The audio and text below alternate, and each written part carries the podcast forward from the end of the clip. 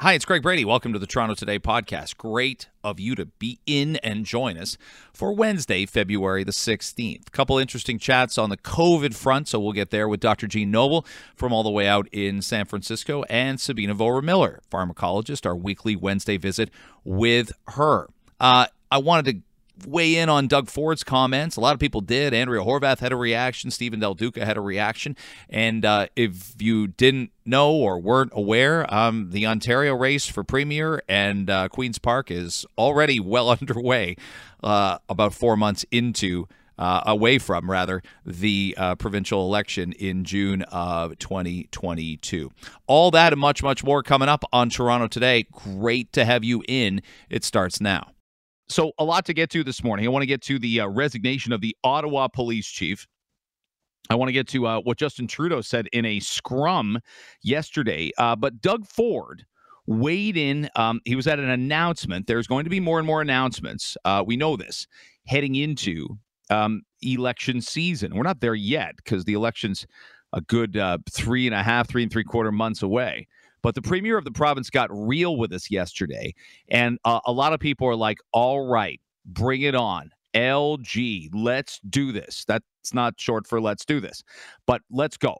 Okay, let's let's open things up a little bit. To me, um, on March first, I wouldn't drop everything that the premier's dropping, and I'll explain that in a second. But I'm going to play the audio, see how it landed. Opposition parties, including a bit of a surprising one, um, from I think the Liberals and Steven Del Duca. A bit of a surprising reaction, and uh, and a bit of a reaction that I think is going to offset some voters um, from Andrea Horwath. Okay, so I'm not sure any of the leaders really uh, had the best 24 hours yesterday, but people are talking honestly and openly, and maybe maybe I'm wrong. Maybe people want that uh, from the three main choices in Ontario's next election. Here's Doug Ford. It's a longer clip, but I think there's two different things happening in this particular, um, you know, rant, if you will. And I want to point both of them out. Here he is yesterday. You know, you, you can go to you can go to Costco, you can go to Walmart, you can go shopping. You know, you don't know if the person has a shot beside you or not, but we also know that it doesn't matter if you have one shot or 10 shots, you can catch COVID. See, the prime minister has triple shots, and I, I, know hundreds of people with three shots that caught COVID. We just have to be careful. We've got to always make sure we wash our hands and, and move forward. But we got to learn to live with this and get on with our lives. I bet if I asked every single person in this room, do you want these damn masks or do you want them off? They want them off. They want to get back to normal. They want to be able to go for dinner with their families. And there's every single person, including myself, knows people that are unvaccinated you know, sure, there's there's the rebel rousers, and then there's just hardworking people that just don't believe in it, and and that's their choice. This is about again a democracy and freedoms and liberties, and I hate as a government telling anyone what to do. We just got to get moving forward and and get out of this and protect the jobs. You know, I think a lot of people call them, probably yourself too. Everyone's done with us. Like we are done with it let's let's start moving on and cautiously and you know we, we've, we've followed the rules all of us like 90% of us for for over two years. The world's done with it. So let's just move forward Okay, I got a couple thoughts on what he said. I do want to hear from you on text, and maybe I can get a couple texts in. I'm sure Sheba Siddiqui will have thoughts. Uh, she'll join us in about 10 minutes' time, leading into the 6:30 news. But I got a couple thoughts on it that, that let me get out of the way. And I thought the audio was really interesting. Okay, it it makes my job easy. Okay, we can always find stuff to do. We're never going to run out of interesting things we think is good for you, the listener, in three and a half hours. Um, I, I can only speak for for our show, but we have no problem filling in all the blocks. If anything, we leave too much stuff on the table. But Doug Ford made it easy yesterday. Play that clip, have people react because I sure reacted. He's right in appealing to some people that say, "Here's my individual level of risk, and I'm ready to go." I'm vaccinated. I'm boosted. I am ready. Let me get back to normal. And um, he is speaking that there's an element of me that he speaks to with that. Okay. Quick, very quick to get vaccinated, very quick to get uh, a first and second shot for my two sons. We're fully vaccinated family. We're ready to do stuff. If you said to me, if you said it, um, you can go on a cruise next December, um, free of charge. Uh, free stuff's great. We'd go. I can't think of anything I'd hesitate to do. I want to go to Europe in uh, late summer, potentially, potentially uh, in August. Um, I want to. I'd love to take our kids before the one goes away to university on a, on a on a proper trip that we've been planning um, since way back in late 2019, and we haven't done it yet. So you have a finite window of time. Your kids have a finite window of time. So his statement appeals to me there, and maybe it appeals to you. Again, text message at 289 975 1640. 289 975 1640. Um, I think he loses some of the room clearly there with not acknowledging what's still present and in our midst. We're going to a better place. Absolutely, we are. Um, you've got to be really cautious with saying you're done with it. There's two phrases I really don't like um, uh, that that people are saying right now. One is, "Well, I'm done with it." Okay, even even without providing proper context. But the other f- equal phrase that I'd push back on is, "Hey, you might be done with COVID, but COVID's not done with you." Yeah, fine, but it also isn't May of 2020, and I don't have to live with that level of fear and concern and panic and worry in my system. It's not healthy and it's not practical. Okay. So if, if we're going to play the card that all health matters and mental health is also health, I don't have to put much more than my own household and my immediate circumstances first. And you're allowed to advocate for your own person. Now, okay, so there's two things there. I, I it's sort of glib to say I'm done with it, and I criticized glibness. I sure did with the prime minister a few weeks ago. A small fringe minority. I can't. I got to play. I've got to play both sides of it and say I don't think you can be sort of like, hey, everybody's done with it. Healthcare workers aren't done with it. Teachers aren't. Those schools are going well. I've got you know I've got empathy for teachers who um, who stress about it um, on a daily basis. Less are as we've gone along in the last month. That much is true. But um, oh, by the way, he loses me completely on the uh, well, just you know, wash your hands part. That's about the 15th most important thing you can do. it really is. Nobody's washing their hands like they were in April of 2020. Uh, no one is. No one should be, to be perfectly honest. It's not nothing, but um, it's not very significant uh, uh in the long in the long game. Um, where he also will lose people is the idea of saying um, there's still really good people out there that it's their choice not to get vaccinated and they just don't believe in it. He's right, but that's not exactly an urging right there. And the accusations for the Ford government that he's um, he's sort of pandering to that group and he needs that 9% there aren't going to be a lot of serviceable um, cpc options uh, in in uh, ppc options excuse me in ontario okay? And no one's going to vote for derek sloan's party. No one is okay? So um, we want to talk uh, fringe with a capital f. You got it right there. There's three parties and there's a green option.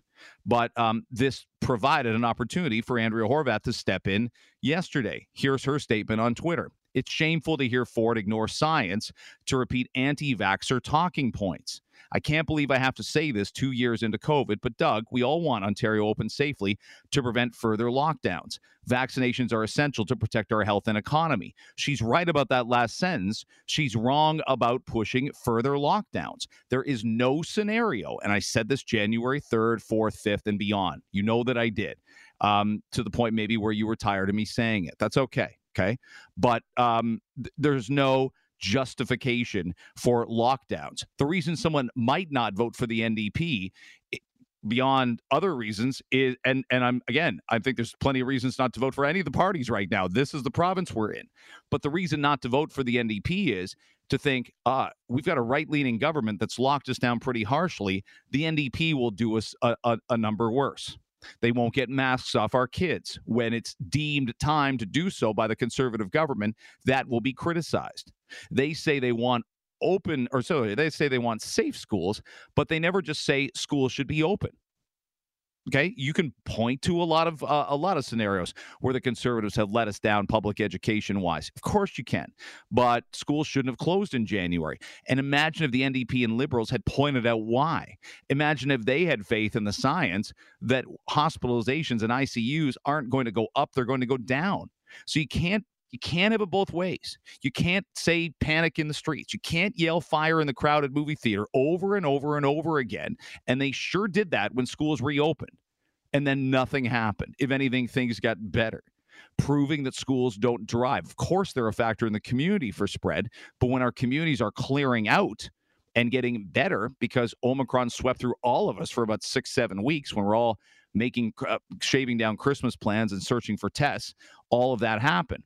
And I don't believe that, you know, it's an anti vaxxer talking point to say, I want the, the option to go to a, a Leafs game because I'm fully vaccinated and have a, have a third shot. I don't think it's a anti vaxxer talking point to say, I want my kids in a university classroom next year, or I want to be able to travel freely across my province, or I want to go to Massey Hall and see a concert. Those aren't anti vaxxer talking points.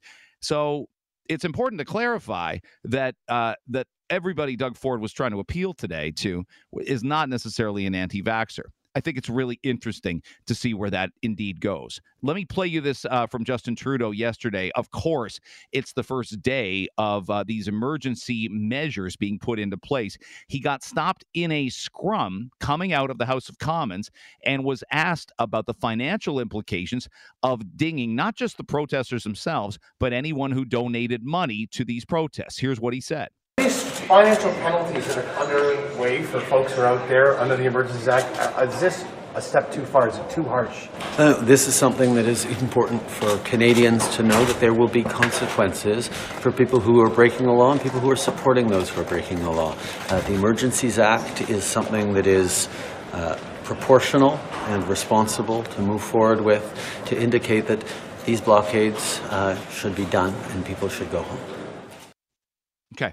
Now, a protester yesterday uh, denoted, and he took video of it, that his account has been frozen. He tried to pay for something that was like $17. Looks like at a grocery store in Ottawa. This is what ended up happening. And he has a message for the prime minister at the end of his decline. We've all been there, especially in school. Uh, this decline transaction. So that is the government, our prime minister, declaring his War Measures Act, the Desperate Measures Act, and freezing my account and many others curious, does that scare you or does that empower you? I can tell for me, it definitely doesn't scare me. We have many ways to go around this. There are a lot of resources. Okay, so yeah, there's a lot of ways around this. is uh, is a bit of an ominous statement. Some people are saying, "Okay, come on, Greg, that's probably faked. He just wants to show that the prime minister is being heavy-handed with authoritarian measures, and we can have that discussion." But then again, why wouldn't you show that the uh, prime minister's measures are having zero effect on you? Hey, Sir, my debit card's still working. Why not that? Uh, she's associate professor of emergency medicine, director of COVID response. So see, she's seeing these patients. She's seeing who's coming into hospitals, and she's seeing who's into ICU beds uh, in one of America's biggest cities in San Francisco. Dr. Jeanne Noble. Um, so I'm in your state on the weekend. I see how political it is. I see so much of education is political right now, with a lot of people pointing at the governor. Uh, people are at the Super Bowl with no masks. People are then putting their kids in masks the very next morning, even to play outside. Um, it, it's a lot more political than it seems science based, Dr. Noble. That's right. This really gets away from the science and public health considerations uh, in a big way. As we know, kids are at less risk for serious outcomes from COVID even the unvaccinated. So your unvaccinated five year old has a less chance of ending up hospitalized from COVID than your vaccinated 50 year old. Kids in California are masked six to eight hours a day, five days a week, far more than most of our adults in California were ever masked. And they have the most to lose by perpetual masking. We have a million English language learners in our K through 12 schools, public schools in California. We have over 100,000 kids with some form of speech or language delay. Having them wear masks really decreases the quality and the impact of their education. And yet, we have decided here in California that it is time to let adults go without masks, but not accord that same right to, to our kids. I had to show it once to go in a restaurant on uh, on Saturday night, and and I understood that, and uh, and and I think that's that's still the right way to go about things. I think we're going to have some real questions as we move forward in the next several months, and, and maybe we have even with Omicron and and a lot of the acquired immunity, given how how quickly Omicron has spread.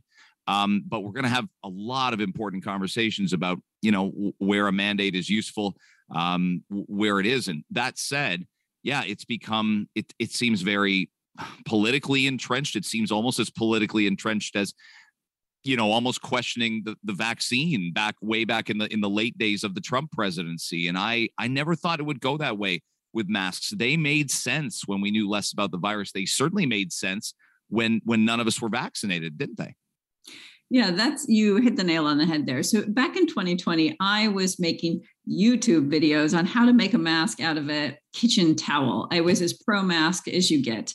Mm-hmm. And then we had vaccines, and our vaccines have been incredibly effective at preventing serious illness and death.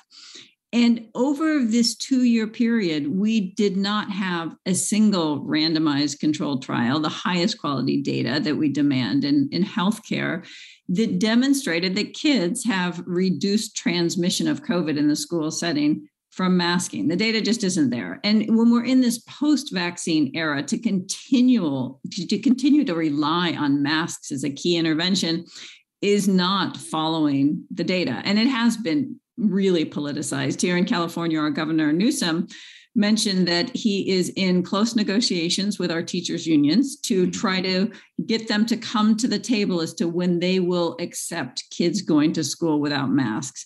And that's really that really sums it up. We are not keeping our kids masked for individual health benefit.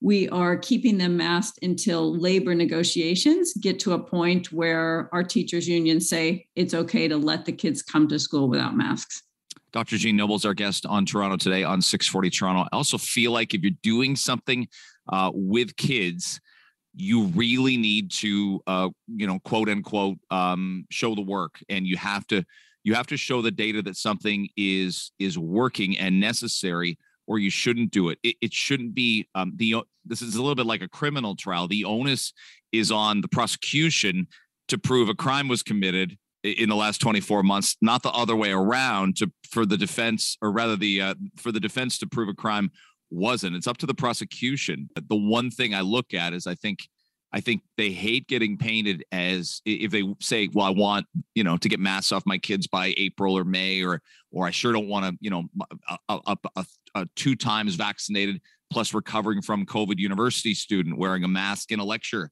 hall next year they say i hate getting painted as well, uh, I'm an anti vaxxer because they couldn't be more pro vaccine. They wore masks before there were vaccines and they they believe in the vaccines. The other the other factor is I think we've had I know we've had doctors because I pointed out the quotes that have almost linked masks with the vaccines as saying well they're equally important. And my goodness like that's i almost think that's dangerous um and, and i've said so.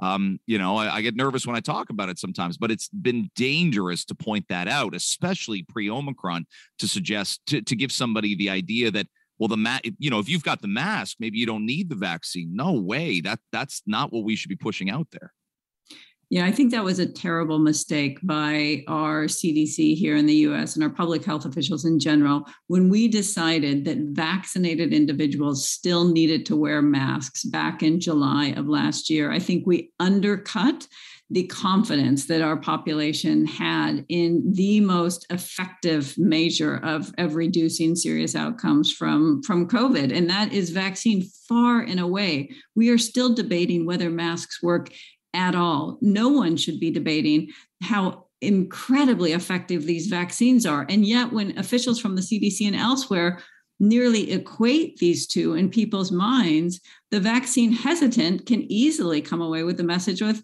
I'm not going to get so I'm just going to wear my mask and I'll be, you know, I'll be equally protected, which is completely 100% false. And that's and that's where we've landed here in february of 2022 yeah i almost feel if any if any concept is anti-vaccine it's having three vaccinations and somehow thinking you need more protection. Now let me say that my mom is 76 she's had three vaccinations she smoked for 40 years. She says greg i'm going to wear i'm going to wear a mask places. I, i'm going to wear a mask in high traffic areas. And i want her to because you know choice matters and her confidence level matters and if it's going to help her go to more places and and see more people once she arrives at that destination I, i'm all for it and i've told my kids i said if we get into a scenario where some kids in class are wearing masks and, and you're not um you don't say a word. You support those kids and their choices because we don't know their circumstance. We don't know the home circumstance. If I had an elderly parent living here at home, um, I'd approach things differently than. But we're just we're gonna have to get there, or we're just gonna be spinning our wheels. We're gonna have to have to give other people that benefit of the doubt, but that has to be returned, doesn't it? Yeah, that's exactly right. And what you're alluding to is taking a nuanced approach to this in this in this post-vaccination era. So it is entirely rational for someone who is at higher risk to decide that they are going to wear a mask and maybe upgrade their mask, maybe even try to get a fit tested N95 mask when they're in a really high risk environment and they have the most to lose when they're the most vulnerable. That makes sense. What doesn't make sense are these blanket mandates where we're saying millions of young, healthy people potentially vaccinated young healthy mm-hmm. people mm-hmm. still need to wear masks for some reason and that is really getting away from the data really getting away from the science it's we are at a point now where people need to do their own individual risk assessment and they can do that in consultation with their family physician and decide what's right for them but not to take this as a population level mandate that no longer makes sense yeah, I agree with you. I think those family physicians and pediatricians, their advice now uh, is really vital. Dr. Jeanne Noble's joining us, by the way, uh, all the way from California. She's the director of COVID response for UCSF Emergency Department there.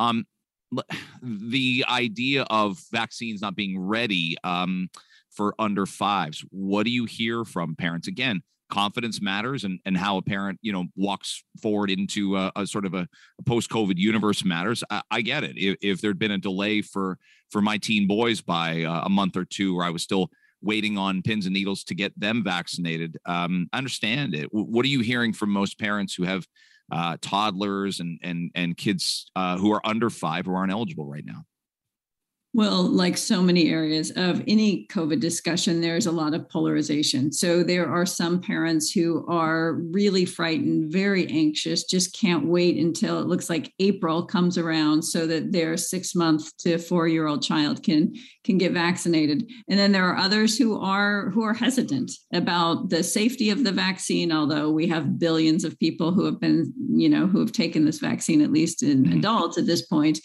Uh, and then those who are just not excited about having a vaccine when they don't think their kid is particularly at risk. And the, the data there that people should really focus on is that the unvaccinated toddler has a flu like level risk from COVID. So if you were okay as a parent sending your two year old to daycare or your four year old to preschool in the flu season in you know 2019 without a mask, you can be okay and you know sleep at night until your child gets vaccinated against covid in in april or later. That is a similar level risk. And you know and to those who are vaccine hesitant well you know getting a vaccine is generally a really benign thing to do for for kids at least a single dose for young kids and it will protect a small number of them from becoming seriously ill from COVID. It is not mm-hmm. dissimilar to other vaccines that we have mandated in the past. So parents should neither be staying up at night worried about the health of their two year old until they can get them vaxxed, nor be overly concerned that that vaccine is going to be somehow harmful for their child. The truth is right there in the middle. I know before I let you go, um, I let you know that there's uh, a, a, booster eligibility now for 12 to 17 here in our province of Ontario. And uh, and I was really pushing back. There were some politicians that wanted, you know, the vaccine to be mandated for schools for five to 11 once it opened. I, I didn't feel good about that. I felt, you know, weird talking about it early on. And then I thought, no, it's okay. There, there are people and experts that end up agreeing with that, that that's, that's a bridge too far too soon. Give parents the choice. They may absolutely run out and get their six year old vaccinated, but that ends up being up to them. And then they don't lose edu- they don't lose out on education. We, we mandated it for sports for 12 to 17. And I was okay with that in the fall but I don't, like I said, I don't know where we go with some of these mandates now. If, if I said the booster is, is something that we should probably, you know, talk about with our own physicians and not have it be mandated, I, I, I wonder how that lands for you. I, I, I don't, I just don't think that was the conversation 12 months ago was our kids would be getting three vaccines, plus maybe they've had, they've had COVID and recovered um, within an 11 month, 12 month span. That was, that was not on the table. Right. I think uh, mandating boosters, especially for young, healthy males or, or, or adolescent boys and young men, is really the wrong way to go. And we are still in the process of collecting data on myocarditis uh, induced from COVID vaccines in this age group. And there are studies that suggest that the rate of myocarditis induced from the COVID mRNA vaccine in young boys is as high as one in 5,000. So we need time, we need more data before we get out there and, and mandate anything like a third dose for, for young, healthy kids who are not likely to do poorly from COVID even without the primary vaccine series. We have to really abide by that medical principle of first do no harm. There is not a rush, certainly, to boost our children, and mandating that I think would really be a step in the wrong direction. Has your take ev- evolved from that from August, September? Because, like I said, early days, and, and in Delta, parents may not have signed their kid up to play ice hockey or basketball or indoor soccer um, er, early on, just just to get one shot. Was that maybe where did you land last July or August with it, Dr. Noble? Yeah, I was much more in favor of vaccine mandates last fall as a really practical approach to normalizing our kids' lives at school. And I have to say that I have changed my viewpoint there because I don't think that the outcome for kids has really panned out in other words mm-hmm. getting getting kids the first two doses and being fully covered with with a covid vaccine i anticipated wrongly that that would mean kids would not have to mask they would not distance they would have normal lives and their schools. And that was not the case. Kids got vaccinated they walked up to the plate they got their shots and very little has changed. The schools opened, which of course that's great, but that's a pretty low bar to set uh, and they remain masked. There's a lot of, you know, there's a lot of fear still in our schools. There's kindergarteners who get yelled at for talking outside during lunchtime. Um, so they they didn't get the benefits that I was expecting. Uh, and I think just from a purely individual health standpoint, uh, those mandates are no longer the way to go, especially because the vaccine now with Omicron doesn't do a fabulous job of preventing transmission. It still maintains its excellent efficacy against serious outcomes, but it doesn't do as much against transmission. And so the argument there, even from a public health perspective, no longer really holds for vaccinating their, your kids so they don't spread it at school. Just doesn't, it's, it's, not as strong with Omicron as it was with prior variants. Yeah, we hope that lack of spread would, would hold, um, didn't we, when, once we discovered what, what Omicron was. And, uh, and it's uh, it didn't. Uh, I I can't thank you enough for making the time uh, for our audience. It's refreshing. Your your honesty, your accountability, um, and, and, I think some positivity with where we're going in the next six months. Um, we've all got to keep pushing um, and and really advocating. And I, I appreciate you making the time for our audience. Of course. Thanks. Thanks again for having me. There's Dr. Jeanne Noble. I love that because she doesn't live here, doesn't live in Canada, doesn't live in Ontario. Um, and, and there's still some Ontario doctors that are really valuable, but there's nothing, you know, nothing bought and paid for. There's no dog in the fight politically. Just on, just an honest person who's who knows her stuff. Um, our next guest is a professor at the Rotman School of Management. Um, he uh, he we've been trying to get him on the show for a while, and now we have. Uh, Ambarish Chandra is our guest. It's great to have you on, uh, Professor Chandra. I appreciate the time, and and you re, you, you and I have reached out to each other before, so thanks for accommodating our audience here. Hi, Greg. Sure. Yeah, happy to be on the show when I when I lay all that out, and I know you probably want to weigh in on some of the travel requirements. Um, I don't know why it didn't occur to me to mention yesterday. Yeah, that's as crowded elbow to elbow for like close to an hour as I've felt, and never mind getting screened as well at the end for a random uh, rapid test, and then eventually the lineup is so long they say they just give me a kit and go, just take this at home. Like there's so much we're doing that is not based on any form of data or science, and it's costing us tons of money as well. Yeah, it absolutely is. I mean, a lot of, um, you know, yesterday they announced these changes. I was looking forward to them, but a lot of the changes are, I mean, okay, a couple of them are welcome. I mean, it sounds like mm-hmm. kids don't have to quarantine 14 days after they come back to Canada, but you know, the option to take an antigen test is, isn't really that great an option. You still have to be do a pre-departure test and then potentially a test on arrival, and you've got all of these other steps: proof of vaccination, ArriveCan app, and as you said, all these you know crowds in the hall. And I think a lot of these measures just seem at this stage excessive and, you know, frankly, performative. What's a, what's a best case scenario where we get to with say air travel or borders and whatnot? We had a small window. We had a really small window in the fall, and and you can't pin this on the federal government or any uh, Canadian government. This was the U.S. not opening to us for much of September until early October. But then we only really had that sort of you know relative freedom, if you will, for about four or five weeks uh, for people to finally get across, and not worry about an expensive test on the way back. Yeah, I think that's right. And also, the U.S. had this really absurd situation where you know Canadians could fly across the border but not drive across it, and you know that was driven by you know I think internal politics in the U.S. as well.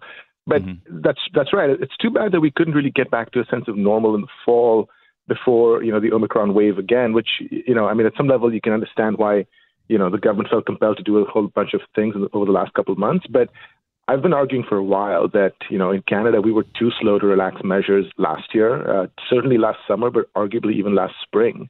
You know, once vaccines came online, um, once a lot of people were vaccinated and were traveling, you know, fairly safely, we still had a lot of performative measures. We were still quarantining vaccinated people for up to two weeks. So I feel like you know we it's it's not just it's true that some of these measures were out of our control, but a lot of them were very much. Ambarish Chandra is, is a uh, economics professor at the University of Toronto. Um, when it comes to what you saw last week at the Ambassador Bridge, a couple other bridges, um, there's things we want to look away from, and but most of it's you know terrible stuff w- what i am looking away from i mean human loss of life kids dying whatnot of course that that makes us all remarkably uncomfortable when i see it's a different it's a different look away the dollar amount that it was costing canada last week for that bridge being closed, when I see the dollar amount that uh, security in around the perimeter of Ottawa for law enforcement costs, I think none of this is free. It is a huge bill to pay, and not a lot of not a lot of easy ways to pay it for our country, is there? No, that's right. I mean, I think the the Ambassador Bridge disruption was just massive. I mean, you know, literally hundreds of millions of dollars being held up every day.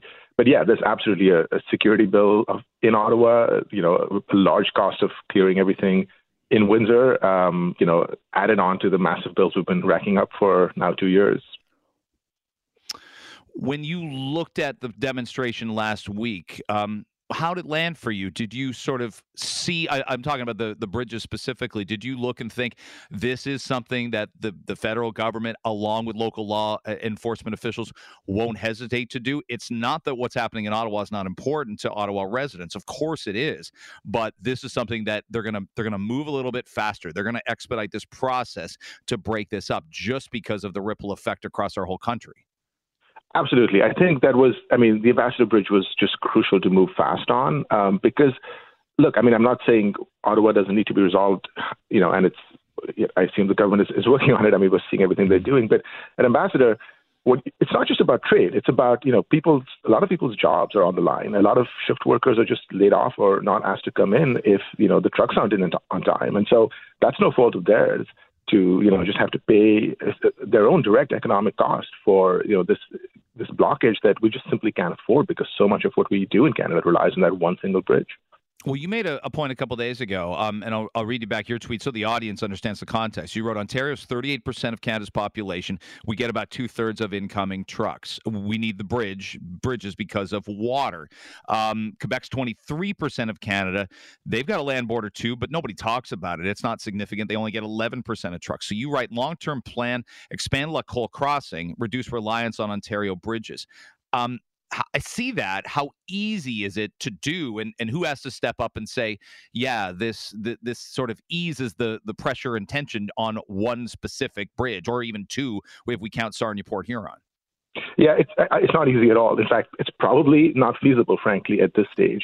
If we were starting from scratch, I would design that system, or if we had a 20-year plan with cooperation from you know private companies and the U.S., then I would move towards that system. But yeah, frankly, we're in this situation because of path dependence. Ambassador Bridge started off being important, and so it sort of snowballed. It became more and more important, and we threw more and more resources at it, and now all these trucks use it, and it's vital. Um, but but yes, in principle, it's kind of crazy. We're over reliant on Ontario's bridges. You know, two or three bridges in particular, massively over reliant. And there's an entire, you know, hundreds of miles long border where we don't even have to cross bridges. You know, we have a land border with the U.S. for, for so much of the country, including in Quebec. And ideally, we'd use that better. And Chandra uh, is a uh, economics professor at University of Toronto. We don't use the the New York ones as often for goods. Why why is it the Ambassador Bridge is such a uh, incredibly popular spot? That deals more with with the Midwest, uh, steel, auto parts, whether it's the Peace Bridge or or Lewiston. I mean, we think about it and we we need to get to New York that way, or you know, go to a Bills or Sabres game or whatever. Obviously, people listening in Hamilton, it's closer for them to cross, maybe to get to the Buffalo airport. But we don't use it as much for goods services, not even close. That's that's right. We don't. It's it's something like ten or twelve percent of, of traffic as opposed to twenty five percent for Ambassador. It's path dependence. So you know, uh, Detroit Windsor was important for the auto industry. You know, 60, 70, 80 years ago. So we, you know, we built it up more. We gave it resources. We built, you know, highway on ramps and warehouses and docks and put staff in place. And so as a result, more and more trucks use Ambassador, even trucks that don't have to necessarily go that aren't connected to the auto sector. They're just using Ambassador because it's now giant. It, sort of exerts its own gravitational pull. Let me switch gears and talk about universities because I know you've been uh, again. I, I, think you've championed the cause of of getting back to in person learning. You know your um, college experience. I know mine, and uh, and we can't fathom the idea of our parents helping us get there, leading us along the way. Uh, people have saved their whole lives to send. Maybe it's the first kid in their family to ever go to university, and this has not been um, the experience that they that they were and are paying for. So you saw this yesterday, just like I did, from the Berkeley Faculty Association out at uh, at Cal, the Golden Bears, et cetera, et cetera. Here's what they tweet: The campus has not been able to provide any evidence that our crowded classrooms that frequently have poor levels of ventilation and filtration are not sites of transmission, even when students and instructors are masked, as in like we don't think we're in a safe learning environment. And it was described by many, um, and we follow some of the same people as astonishing. Um, what was your reaction to to to this based on very little in terms of real data? This is this sounds like emotions and not data. You know, absolutely. I mean, the, the, claim is staggering. It's saying we have no evidence that transmission happened, so we're basically going to assume that transmission did, you know, in fact happen. So, I mean, that's just, I don't see how you can gather the evidence to prove this at this stage, especially with all the measures in place. I, and it's not just, you know, Berkeley. I think universities around North America have been taking this, and frankly, excessively cautious view to a population that's, you know, frankly, at very low risk. Where do you land on on being back in the class? And you have seen in our province, and certainly in the GTA, uh, where most of our listeners are, schools opened four weeks ago, and uh, and I understood it. I, I mean, I, I, think I think we can easily find ways to criticize the provincial government for not providing uh, proper PPE, not letting teachers wear better quality uh, and better grade masks, and uh, and we can go there absolutely. But the concept that all of a sudden our hospitals were going to fill up with uh, with you know educators, some some people shrugged their shoulders at and said, I don't think that's going to happen. And it didn't happen last September during Delta, and it didn't even happen in September of 2020 when no one was vaccinated. So, uh, I mean, does this not, does sort of the lay of the land not have an influence on the university communities and university professors who are, who are, who want to be, you know, the last holdouts and, and still want to sort of teach from home? Yeah, I, I completely agree. I, you know, let's be clear. I, I was sympathetic to university professors, especially my some of my colleagues are older, that maybe immunocompromised. Mm-hmm. Pre-vaccine, sure. If you if you didn't feel comfortable teaching in, in person, I get it. Um, uh, but post-vaccine, I mean, it's now it's been you know since since the summer of 21, everyone's at availability, vaccine availability, access to boosters. Um, I mean, and we've got all these measures in place at university classrooms, like we do at schools. I mean, what are we waiting for at this stage? Nothing else is going to change. Uh, so yeah, I, at this stage, I'm I'm not sympathetic to to university faculty that still want to teach online indefinitely. I'd love for the politics to be taken out of things like this, but I know better, and you probably do too. That it's just there is so much influence. I even watched all the leaders react yesterday, and I, saw Doug Ford speak, and I'm like, this is meant to appeal to a base. Andrea Horwath's reaction is meant to appeal to a base. Steven Del Duca, Duca's reaction is meant to appeal to a base, and and you're a person thinking, I just want to manage my own risk. I want I want the vulnerable and and those that are at greater risk, as you note, older professors, to be in that safe environment. But I I, I don't have time time to be partisan about any of this. And, and certainly university students don't either. It's a finite amount of time that they get to go to college for.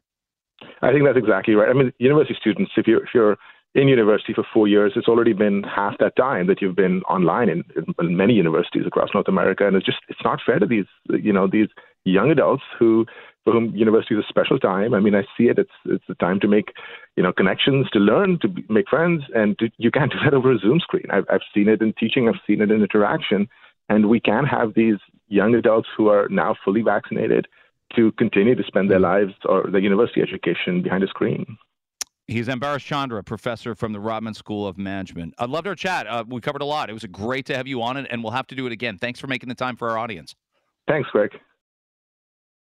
Um, let me give you some context before uh, I get into um, a lot of issues uh, with our next guest, who we always have on, uh, Sabina Vohra-Miller, on Wednesdays. But Dr. Jeanne Noble was on from California. I ran this past a couple pediatricians yesterday um, who look specifically at kids, and um, and we know there's family doctors, but some people specialize, obviously, in just looking at kids. And and the vaccine news that well, it's not ready yet for under five um, hit some parents hard. Here's what Dr. Noble said earlier on the show. So there are some parents who are really frightened, very anxious, just can't wait until it looks like April comes around so that their six month to four year old child can can get vaccinated. And then there are others who are who are hesitant about the safety of the vaccine, although we have billions of people who have been, you know, who have taken this vaccine, at least in mm-hmm. adults at this point. Uh, and then those who are just not excited about having a vaccine when they don't think their kid is particularly at risk. And the, the data there that people should really focus on is that the unvaccinated toddler has a flu like level risk from COVID. There's a lot there. Um, and uh, it, look, again, parents are going to feel how they feel. Emotion's a real thing. We have to listen to people. We have to understand. It's the same thing as going back into the classroom. It's the same thing as uh, as how people feel going into an essential workplace. We all know what getting vaccinated did for our levels of confidence um, last spring. It's but these are important conversations to have. Um, Sabina Vohra-Miller, pharmacologist, our guest. Um, it, it's tricky, right? Because last week you, you hear that news and everybody's heart sinks a little bit. We want parents to have options. We all do. Um, and you're a parent of, of a of a child under five but we also want it to be right so it's uh we're all we're all breathing a little deeply through this whole process you know i this is it's such a tricky um, situation and, and like you said there's many facets to it but i do want to first you know, comment on the the comparison to flu-like or influenza. First of mm-hmm. all, influenza is not um, anything to sneeze at. It's it's a it's a troublesome virus, especially in children who are under the ages of five. They it can cause a lot of very severe um, influenza-related complications in those who are under five, especially if they're not vaccinated. But I do want to just quickly talk about that in the last you know, uh, just under two years of this pandemic, we have had 128 influenza related pediatric deaths. Whereas in that same time period, we've had nearly 1,200 pediatric deaths. mm-hmm. and this is basically children who are under the ages of 18. So, I mean, to say that it's influenza-like is, is, is inaccurate. So, I just want to, you know, I, I, that comparison, it just for it, it's it's it's uh, it keeps you know, having a new a new um, takes on a new life form every couple of months. But that that that comparison is absolutely inaccurate, and I don't think well, we let me. It. I gotcha. Would that be the case with with Omicron? We are seeing, and and this is what I hear from from nurses who work pediatric wards um, is the fact that they say we're seeing a different COVID in you know January of 2022 than certainly we saw in August 2021, and certainly when nobody was vaccinated. Um, and we weren't seeing five to 11 year olds vaccinated in, say, the summer of 2020. We are seeing a slightly different COVID, a less severe COVID. Yeah, but at the same time, we have seen hospitalizations have risen remarkably in this in this uh, population, and I'm also hearing now reports of Miss C going through the roof, and I think we're going to see that in the next few weeks, where we're going to have a lot more hospitalizations due to Miss C happening. So, I mean, I'm not I'm not denying the fact that you know, for for for the most part, children who are under five have less severe illness. I am not, you know, debating that mm-hmm. whatsoever. Mm-hmm. Um, but then bringing it back to the the the aspect of the vaccines, I mean, I think that parents have been given this false hope back and forth. This yo-yoing has been really hard on parents, and I can speak to that as a parent myself to um, an under five-year-old. Um, you know, the one week we have different news, the next week the news changes. But a vaccine needs to be effective and not just safe. And we know that it yeah. is safe, but it has to be effective.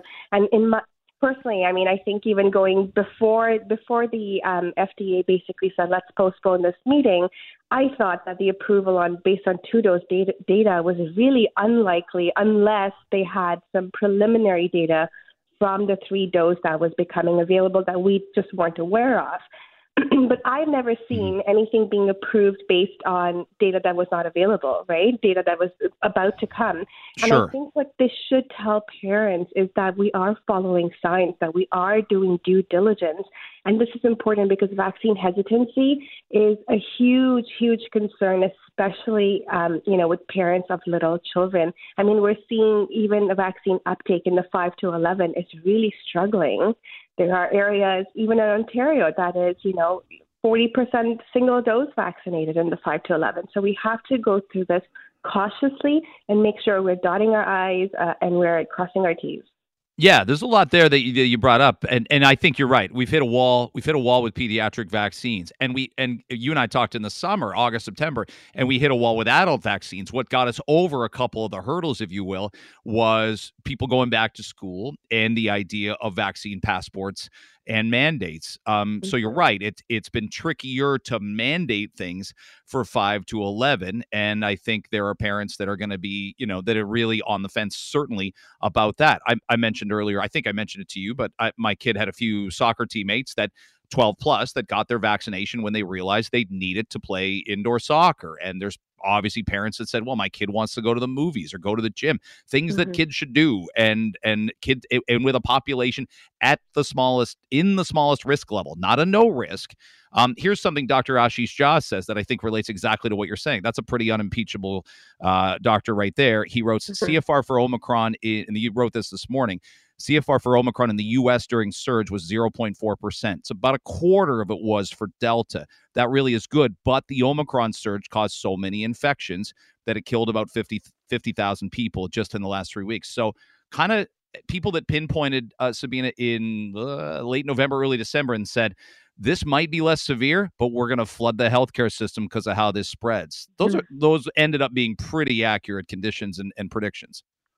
Absolutely. And the other thing also what we don't realize is that, you know, we're seeing that Omicron is probably like slightly less severe because we already have vaccines, because people have previous Yes. uh, immunity from infections as well. So I also wonder what, you know, the situation would be had we had Omicron, but without all of this immune protection that we, you know, accumulated over the last, you know, year or so.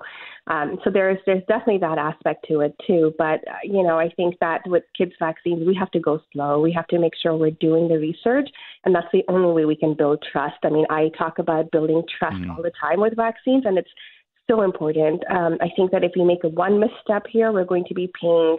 You know, on on the trust front, we're going to be paying on that for you know years to come. Not just even with COVID vaccines, but it will spill over to other vaccines too.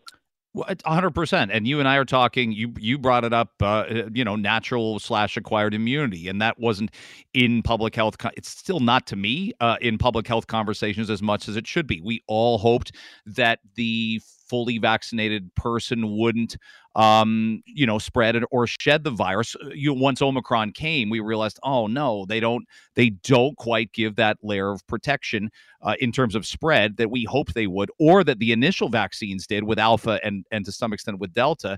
But yeah, like it, you're right. It's it's you know say what you say say say how it's changed, say how it's evolved, admit when you maybe didn't get something right. This has been impossible. Nobody's been uh, 100%. This has been especially the last 5 months really impossible to predict which way we go and what opens, what closes and where the numbers go.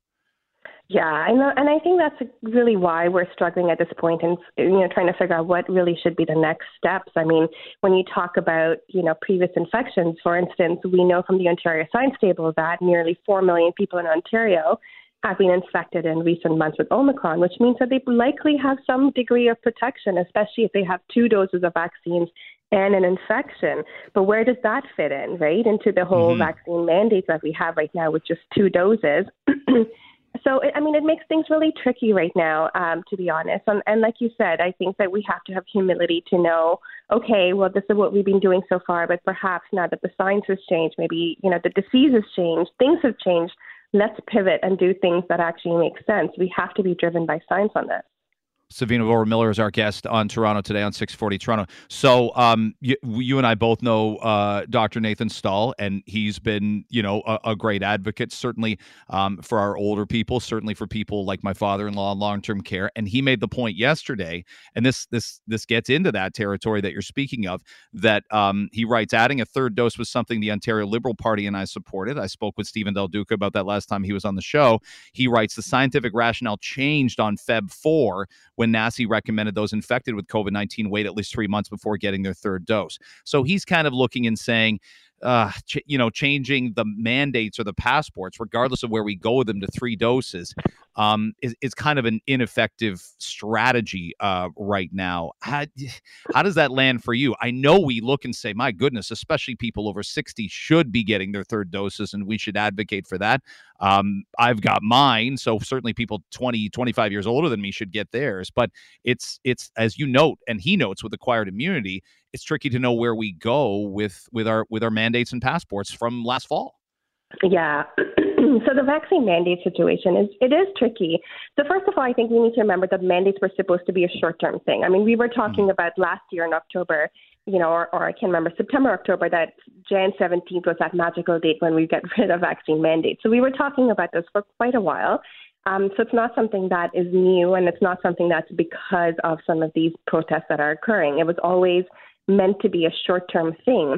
Um, and so we have to go back and understand why we do, do these mandates, right? There are three main reasons. You want to increase vaccine uptake, you want to reduce transmission, and you want to keep the unvaccinated. And I think we spoke about this last time how the vaccine mandates right now are basically protecting the unvaccinated from high risk situations.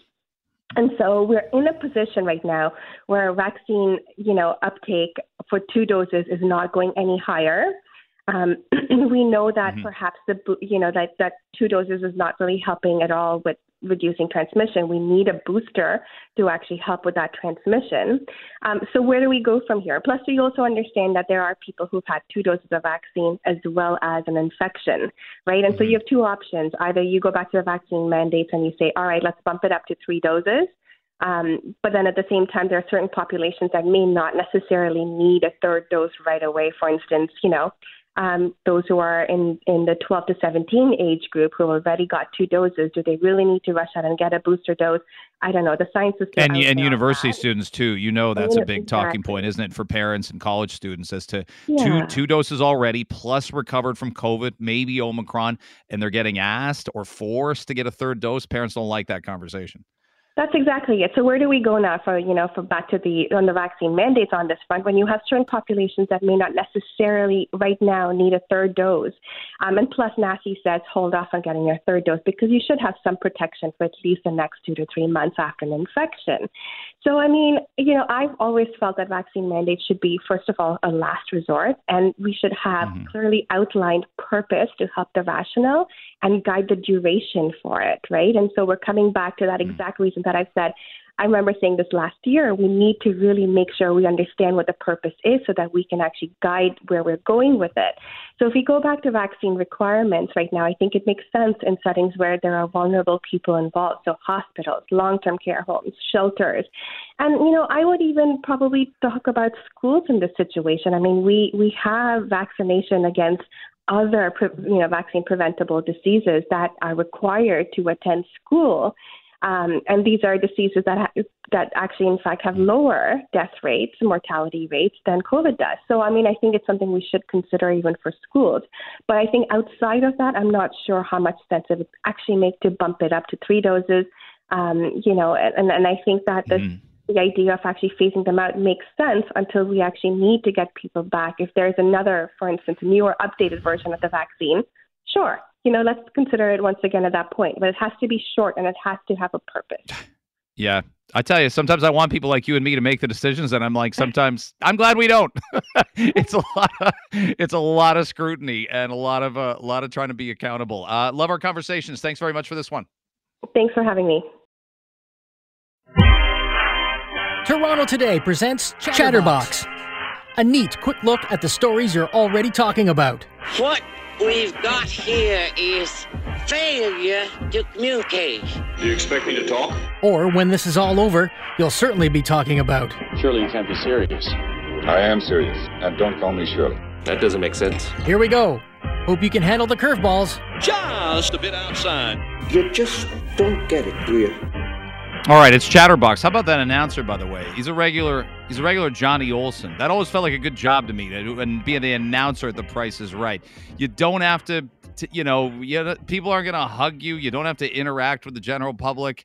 Uh, we all work in radio, so we realize uh, that we want to we want to keep them uh, afar from us. That's not true. We've got two fantastic radio hosts on for Chatterbox uh, today. Alex Pearson first uh, will be on uh, at nine o'clock this morning, six forty Toronto host always nice to have you, especially early in the. Morning. I'm sure things aren't hectic around the house, so I appreciate you making the time. I know. I'm like I'm like putting like putting fingers in a dike. I'm just like plugging every hole. and one uh, Bill Kelly, who hosts the aptly named Bill Kelly Show on 900 CHML. I think you I, you have got the magic touch, or your producer does. You're getting all these exclusive interviews with uh, the premier Doug Ford, and what? we play them. And and yeah, Bill, welcome you, on I mean, my show. I can't figure that like out. You guys, I know. I, I've got my studio now. I, I've got my Don Pardo and Johnny. So what, you, you guys don't have that in Toronto? no, no, it doesn't. It doesn't. More, it doesn't feel that way.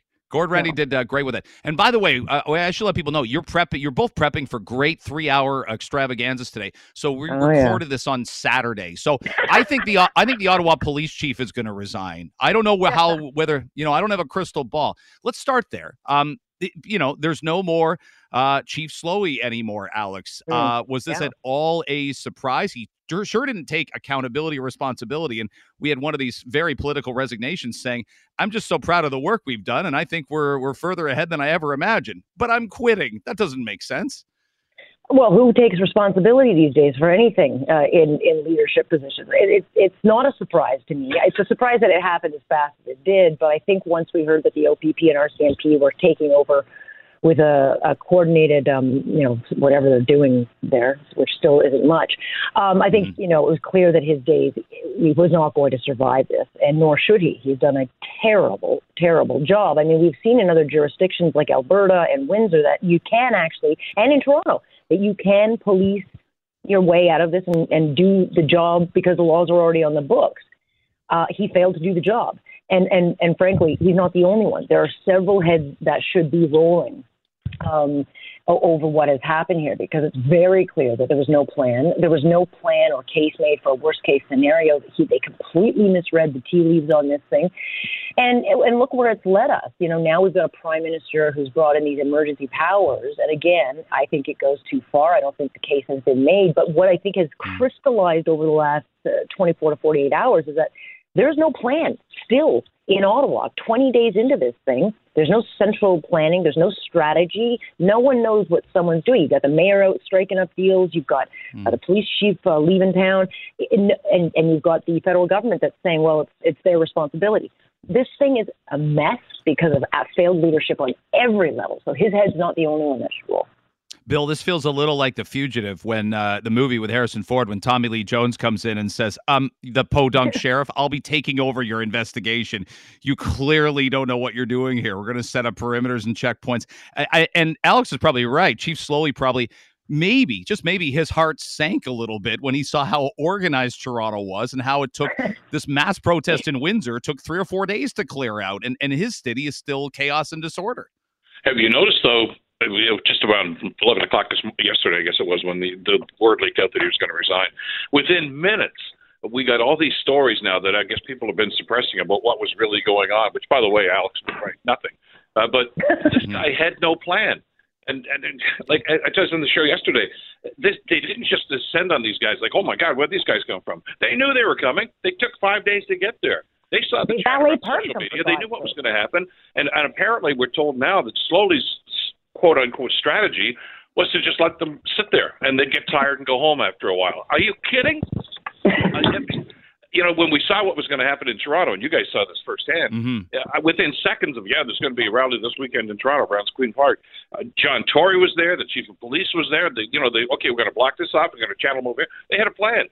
This is the way it's going to go. And yeah, these people got there and they made their, their noise. And then, yeah, for the most part, they went home and everything was fine. Uh, I don't know what Sloly was thinking, but th- this was uh, like a, a swarm of locusts, you know, that was descending upon the city. And he just said, ah, nothing going on here. No problem. Keep on rocking. And Even clearly though- now, we- we're also finding out the rank and file and the, and the department had no use for this guy either. So you know he's uh, the, the other story I saw last night from one of my sources in Ottawa was one of the things he did say was, okay, anybody who's carrying gasoline cans in there, they're going to get arrested. And the the, OP, the RCMP said, are you kidding? That's a waste of time. That's a ticket. And then the, the the guy, he's lost the room. He had to leave. Uh, I'm surprised they didn't do it after week one, as opposed to waiting this long. Mm. Alex, where'd you want to go with that? I'd love I'd love to hear you follow up on that. No, I, I just, you know, to, to to Bill's point, it was just, um, you know, they treated it as a traffic situation, and and and CSIS and there are other intelligence agencies that also dropped the ball because they they they focused in only on lone wolf issues.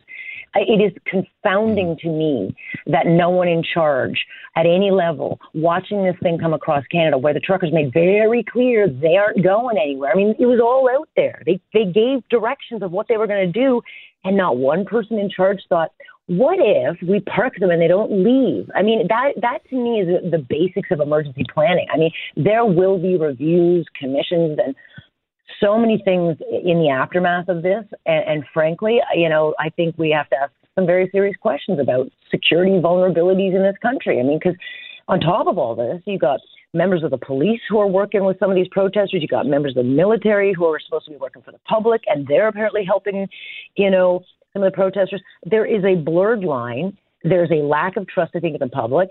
Um, but, you know, we're talking a nation's capital, mm the most politically connected place in the country, and this is what you get. Yeah, and I hope our inquiry, to your point and Bill's point, I hope our inquiry is as significant as what they're doing in the states. Because on January fifth of last year, they let people know they were coming. There, there should have been every safeguard taken, and there wasn't. So you had fifty protesters armed protesters with weapons going up against one cop at a time and pushing barricades down. Like, uh, it, so there was a lot of questions about the Capitol Police, uh, the people that guard the Capitol, the DC Police, et cetera, et cetera. And they're looking into it. and but that's different in that yeah, it was a lot more violent. Clearly, it was. But then those people all went home on January seventh. And what are we talking? Day twenty now um, of uh, of something that was just unfathomable. Besides everything else um, that's happened. Let me pivot here, Doug, to uh, to Doug for, uh, Bill to Doug Ford, and uh, and talk about his. We we're going to play his sort of rant about being done with COVID. And listen, I think it's mm. it speaks to the, the, what what provincial politics is right now. We all feel a little politically homeless. We're all a little mixed. We might like a little bit of this aspect, a little bit of that aspect, and um, all three of us have been critical of the Ford government at times. How did his message, do you think, land with the general public? There's being done with COVID and also saying um, there still need to be some safeguards in place. How did his sort of two minute rampage about let's take the damn masks off land with you? Uh, I was not surprised, frankly, because we've noticed some exasperation on the premier's part. Uh, the last two or three times he's been on uh, in public talking about the, the moving the timeline up and things of this nature. Uh, but there's a responsibility with leadership here, not, and, and words matter. And We've talked about that numerous times, not just Ford, but with, certainly with Trudeau and, and a number of other leaders as well. Uh, to say we're done with it, uh, first of all, run, flies in the face of what the medical officers are saying. They're saying, yeah, we know, look, it's good. Uh, Peter Jüni was on a teleconference here yesterday, too, and said it's fine. Hamilton is not out of the woods yet, by the way. Our hospitals are still at capacity, and they said, look, at one of the, you know, a couple of new cases like this, and we're right back to square one, where we're going to have problems and, and start offloading people to other jurisdictions like Toronto. So we're not out of the woods. Uh, we may be pissed with this whole thing and say enough is enough.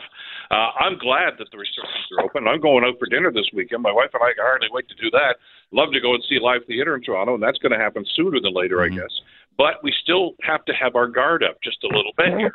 Uh, you know, let's not pretend that everything's over and the sun is shining and you know we're all going to hold hands and sing kumbaya. Uh, this this has left a huge huge scar uh, in this whole area, and uh, it's not going to happen, and the, the recovery is not going to happen overnight.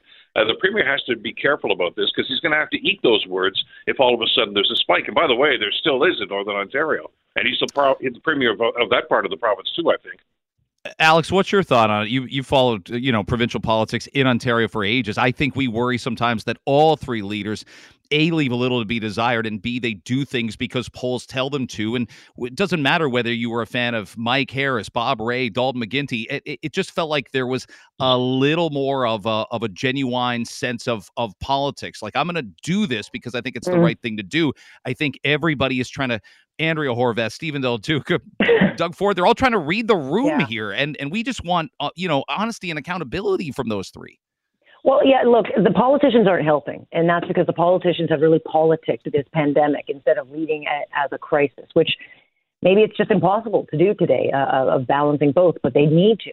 Um, and I think that's what's fueled so much of the anger and the frustration because we have done what was asked for us. Most of this country has done everything and stepped up and sacrificed big time, only to find ourselves back in the same place every single time. I'm done with this. I've done everything I can. What more must I do? I, I don't think most of us can stomach any more damage, whether it's economic, mental health, uh, learning loss, the kids, what they've been through. There's absolutely no, um, I think, uh, strength in, in, in people to deal with this. So I think Ford's tapping into something. But the proof is in the pudding. You know, we're going into an election, and, mm-hmm. you know, the conversation, one of the main conversations other than, um, you know, the screw ups of this pandemic has to be a conversation about medical care because, you know, we're shutting down entire economies and destroying people because we have capacity issues that have been there for a long time and no one fixes them. The last government, the Wynne, uh, McGuinty government cut health care. Now we're throwing billions trying to band aid it. There has to be a conversation about a proper fix to capacity issues, frontline workers, all these things. I don't know if anyone in in politics has the appetite, let alone the um, the cojones to, to have an honest conversation about how we fix this. We can't keep throwing money at it and then shutting things down. To Bill's point, when we get a, a flare up, it just you, we can't keep doing it. Bill, I got 45 seconds, but you see what happens in the states and what's happening. We're seeing Democratic governors under huge heat in California, New York, from parents that say, I might, I, I never thought I'd vote Republican. I despise Donald Trump, but you won't leave yeah. my family alone. You won't let my kid play sports. You're making my kid wear a mask outside. And parents are seeing their kids struggling. Mm-hmm. Feelings are real. Parents aren't being selfish when they advocate for their own household. The fear there, we're in a weird political landscape because we have a right leaning government that's locked us down pretty hard. The fear going into election day is would the other two lock us down harder? And these are conversations yeah. that we're all having. Well, exactly, exactly. I thought one of the other comments that was very telling uh, from the premier yesterday uh, was not just that we're done with it, uh, but he basically tried to walk back this whole thing about the, the proof of vaccination. He says, you know, I was never really in favor of that. Uh, you know, all you people that are really upset, uh, you know, that wasn't me. That was my, this doctor over here that did it. I didn't, you know, they dragged me kicking and screaming into that. Boy, you can sure tell there's an election a couple of months from now, can't you? Everybody mm-hmm. love me, please. a lot of that. Hey, you guys, thank you so much for the time. I know again you're prepping for your own show, so we kept this on uh, on track. Have great shows today, Alex and Bill. Thanks so much for coming on ours. Bye, guys. Thanks for listening to the podcast. We appreciate it on Toronto today. We've got a live show tomorrow between 5:30 and 9 on 640 Toronto for Thursday, heading into a longer weekend. We will get there. We appreciate you listening. Thanks for spreading the word about our show, and we'll talk to you tomorrow.